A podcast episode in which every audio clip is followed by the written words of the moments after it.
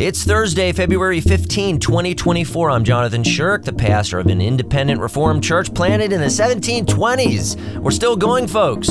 It's pretty cool that William Penn's sons, Thomas and Richard, granted land to our church back in the 1700s, so we've got some history. Please subscribe to the podcast directly and leave an honest five star review.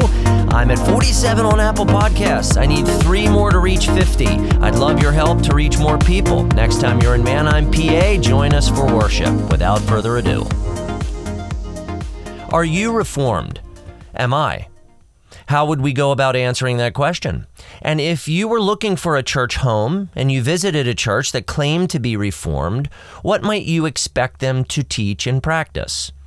Before we could say, I'm reformed, or I'm not reformed, or I go to a reformed church, we need to know what it means to be historically reformed. We need an honest and historically accurate definition of reformed, right? And this isn't very easy to understand today because the word reformed has come to mean different things to different people. It's like the word God.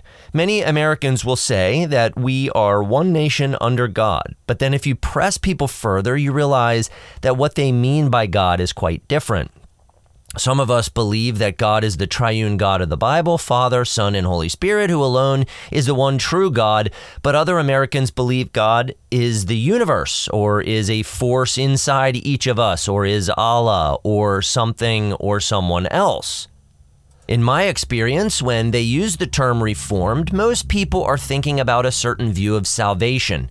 They use reformed to describe how they think about God's sovereignty in salvation. In other words, reformed is reduced to mean God predestines people to salvation according to his will and purpose and not according to any foreseen faith or condition in man.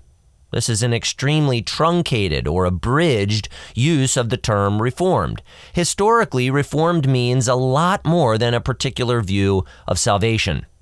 See, theology can be broken down into historical theology, systematic theology, and biblical theology. And within these theological disciplines, there are the disciplines of theology proper, Christology, pneumatology, anthropology, hamartiology, soteriology, ecclesiology, and so forth. To be reformed touches on all these disciplines, not simply soteriology or a certain view of salvation.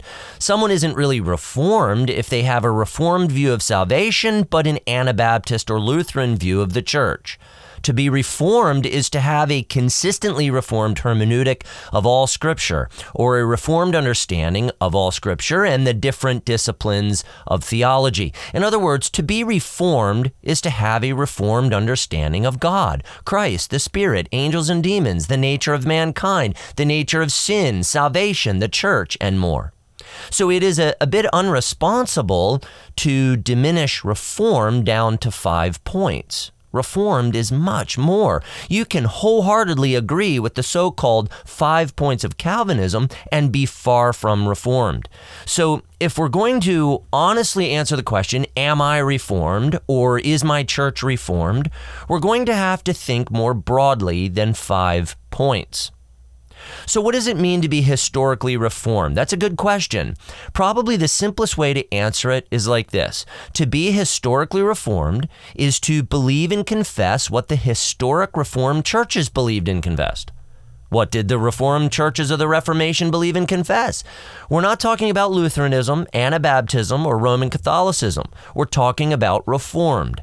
And at this point, there is no shortcut to understanding what it means to be Reformed. You're not going to get a good answer in five minutes. It takes some time to listen, read, and think to first understand Reformed theology and then to find the deep comfort and joy of being Reformed. So, Reformed theology has much to say on the doctrine of God, the doctrine of man, the doctrine of Christ, the doctrine of salvation, the doctrine of the church, and the doctrine of last things, all for your comfort and joy. Reformed theology mines these deep theological disciplines for the gold of comfort and joy found deep within these truths. Finding comfort and joy in Reformed theology does demand something from you, but it's not as daunting as it may seem. It's more exhilarating and refreshing the deeper you dive. So, where do you start to begin to understand what it means to be reformed?